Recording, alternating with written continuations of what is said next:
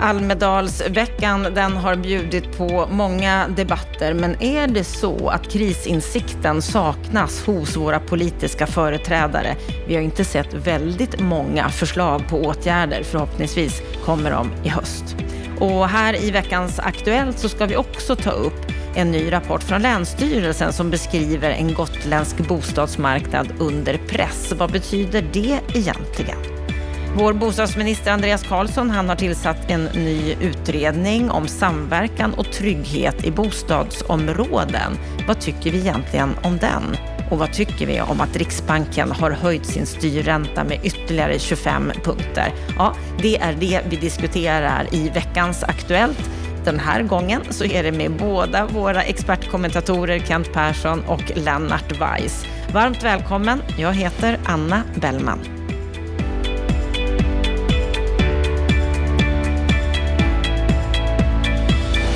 Vi är i slutet av Almedalsveckan och då behöver vi naturligtvis rapportera om hur det har varit i Visby under de här dagarna. Och bostadspolitik.se och Bopolpodden, vi hade en egen dag i onsdags där vi samlade många i branschen och många politiker för att diskutera bostadspolitik. Kent Persson, vad är ditt intryck av Almedalen i år?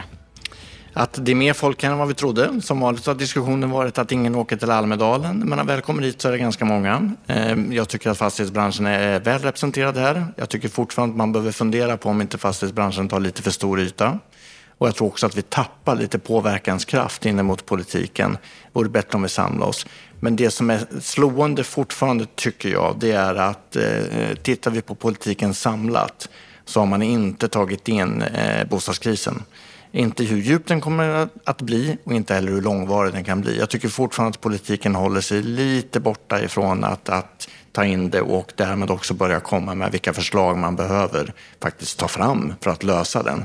Så att förhoppningsvis har samtalen här i, i Almedalen, både på scen och runda bordsamtal som många har bedrivit, ändå ökat insikten i politiken om att krisen är oerhört allvarlig. Och görs ingenting, då kommer den bli riktigt långvarig, uppemot tio år. Och det har inte Sverige råd med. Sverige kan bättre än så. Lennart Weiss, du har ju också varit superaktiv under de här dagarna. Vad är ditt intryck?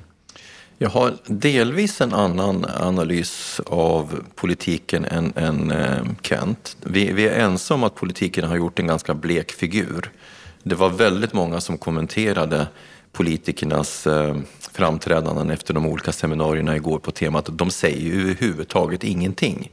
Men jag tror att de har krisinsikt. Jag tror att de är i kaosfasen. Eh, de, men det är Kent, det, det jag tror att vi är helt ensamma om, de vet inte vad de ska göra. Dock, i morse när jag deltog i ett eh, seminarium hos Swedbank så kom Larry Söder upp på scenen allra sist. Och då hade ju sex, sju av oss andra redan vittnat om eländes elände. Så han fick ju kommentera på det. Och Willy Silbersteins första fråga var, har politiken krisinsikt? Ja, det var svaret. Kommer politiken att agera? Ja, sa han till min förvåning. Hur kommer ni att agera på, när det gäller problematikens korta, kortsiktiga eh, dramatik eller den långsiktiga? Vi kommer att eh, återkomma med förslag som är kortsiktiga och har till syfte att dämpa krisen. Jaha, när kommer det? Eh, I samband med att budgeten presenteras i september. Det är det mest konkreta vi har hört. Och då tror jag, jag vill tro att Larry Söder är informerad, jag vill tro att det finns en koppling till de bostadssamtal där vi har medverkat, där både jag och Kent var, var med. Och jag tror att det pågår en beredning av någon typ av förslag i regeringskansliet. Det är min optimistiska tolkning. Vad det kan tänkas innebära, det vet ingen av oss. Men det betyder i så fall, och det är en optimistisk tolkning då, att man går och tjuvhåller här. I varje fall att, att det är några som är informerade om att det pågår en beredning av någonting som kan tempa, tänkas eh, dämpa det här katastrofala fallet som vi är inne i nu. Vi får se om det är en korrekt spaning. Att de har krisinsikt tror jag, men som sagt, vet de vad de ska göra? Ja, vi får se. Ja, men jag, jag, tror att i den delen att du har rätt. Dessutom är det så att när det gäller att kommunicera så har ju en regering och en opposition helt skilda förutsättningar. En regering kan ju inte kommunicera att man kanske ska göra någonting inom eh, vilka förslag det är, utan man kan bara kommunicera när man skarpt har, har bestämt sig.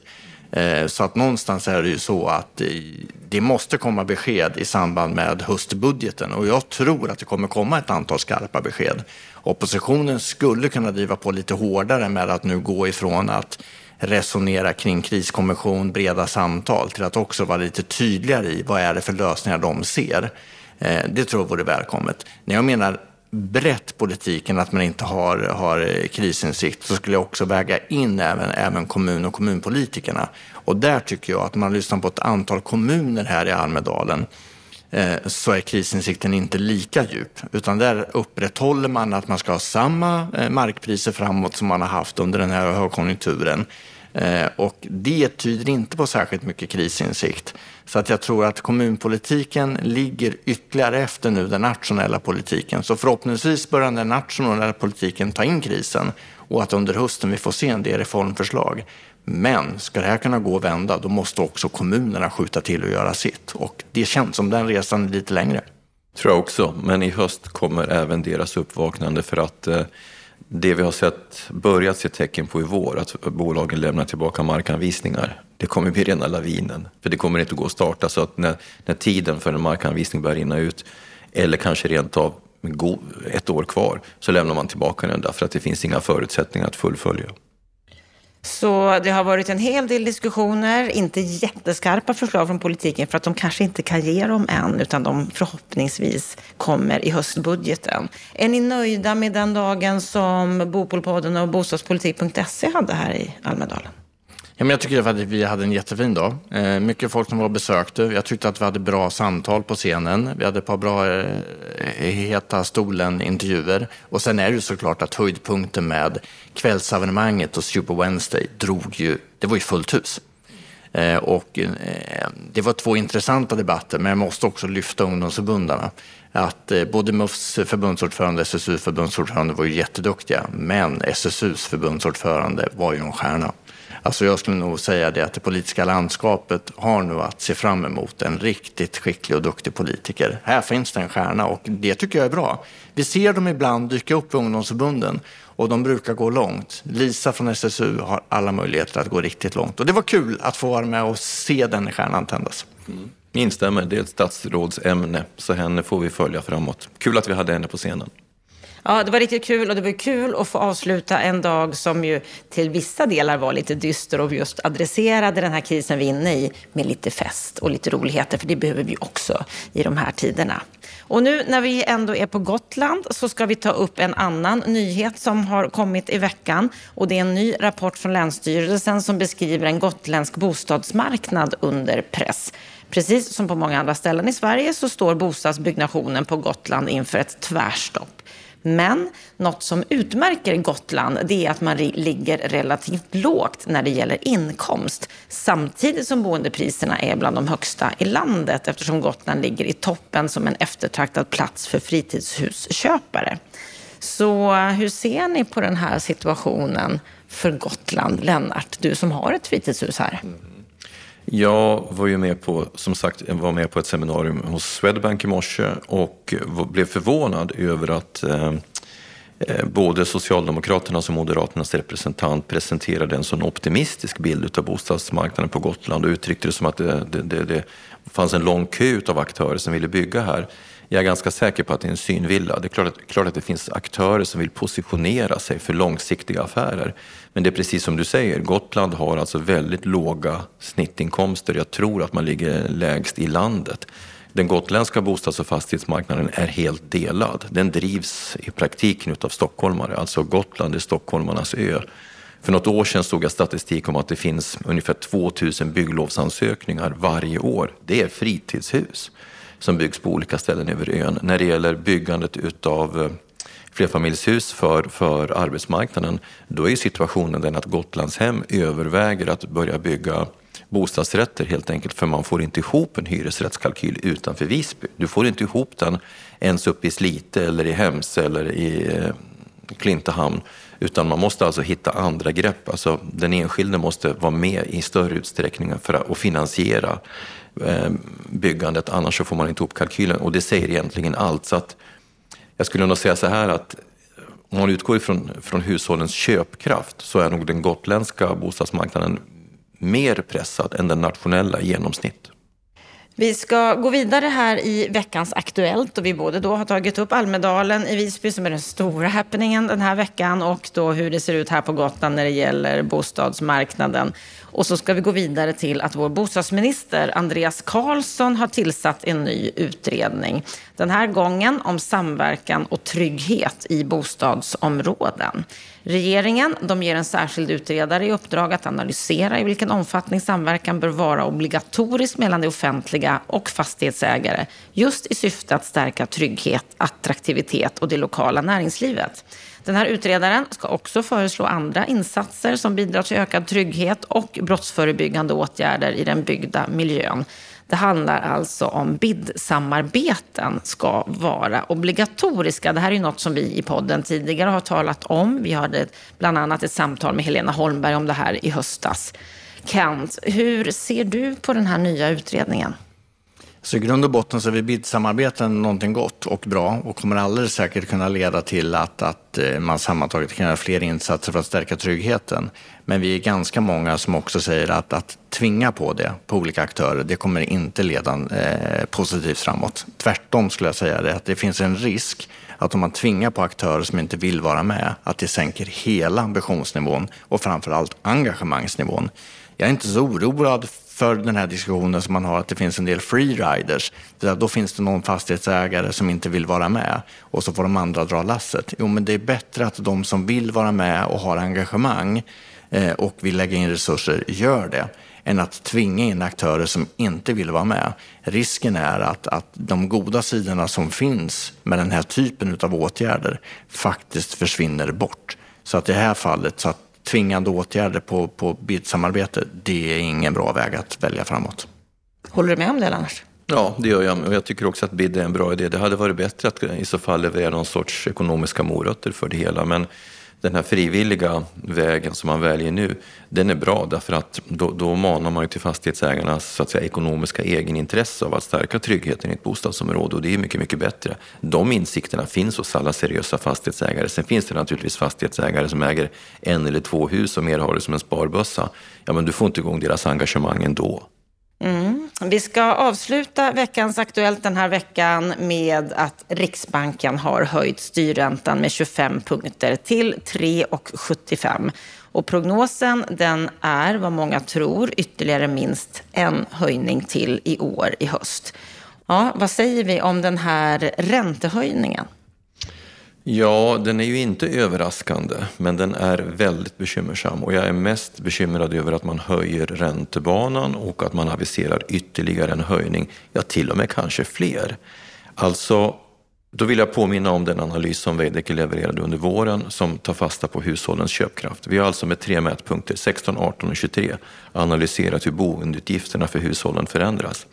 Den visar på en dramatisk förändring av hushållens eh, köpkraft 2018 markerades det av att amorteringsbetalningarna ökade efter amorteringskrav 2. Sen har ju, har ju räntorna då bidragit trendmässigt här. Och, och den tredje faktorn, eh, det är ju avgifterna i föreningarna. Nu, vi hade inte med i våra kort att räntan skulle höjas så här mycket. Nu kommer alltså hushållens köpkraft att minska ännu mer. Det betyder att marknadsdjupet kommer att sjunka ännu mer.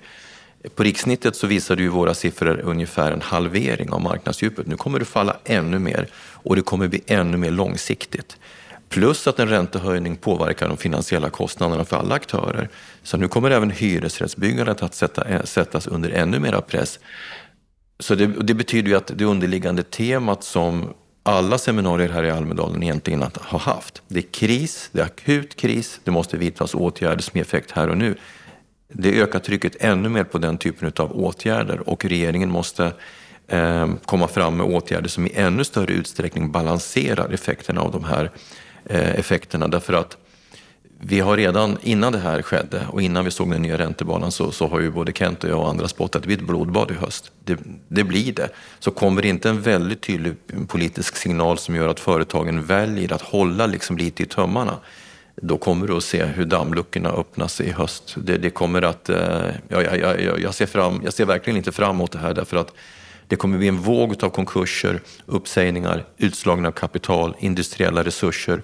Eh, kompetensförstörelse och arbetsmarknaden både kring storstäderna och uppe i norr kommer inte att fungera. Det, det här är en enormt allvarlig situation som man helt bortser ifrån.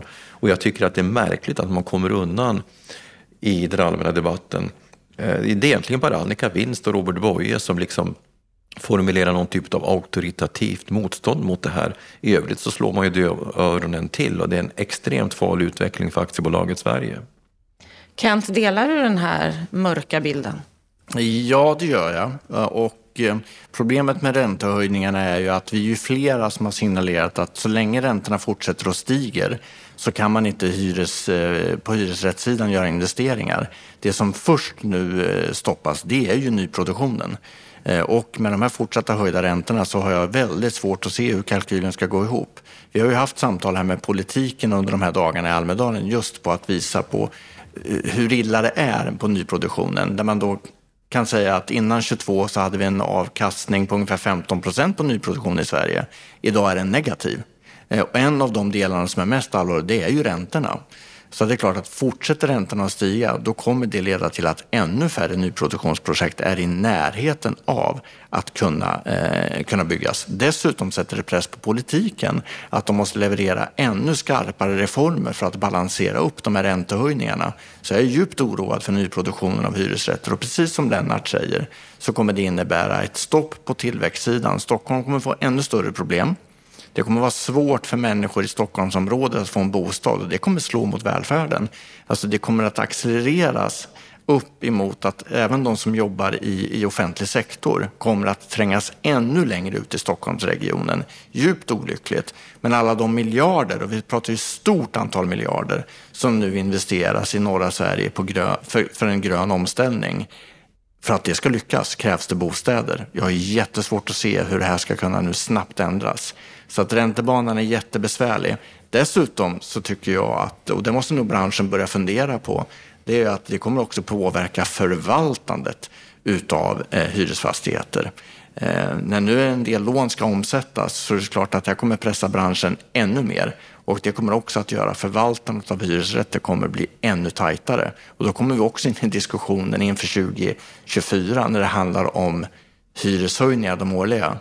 Alltså det här kommer bli supertufft för 2024 års förhandlingar för att vi fick en för låg ersättning för 2023.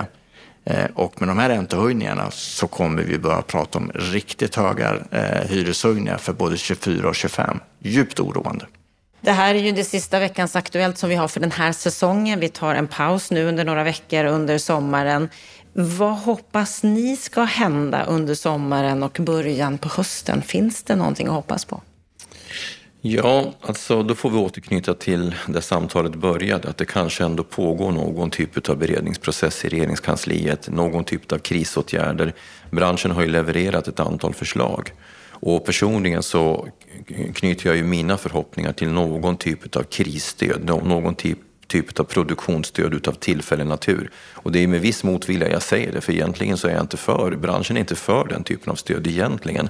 Men det finns ingen enskild åtgärd som skulle kunna ge en så snabb effekt som, som ett produktionsstöd i det här läget. Det skulle i alla fall rädda en del projekt, det skulle dämpa uppsägningarna, det skulle rädda intresset både från svenska aktörer och utländska att investera i den svenska marknaden, det skulle rädda kompetensen eh, inom branschen i någon utsträckning. Kommer det inte någon sån signal väldigt snabbt, då, då, då, då vet det 17.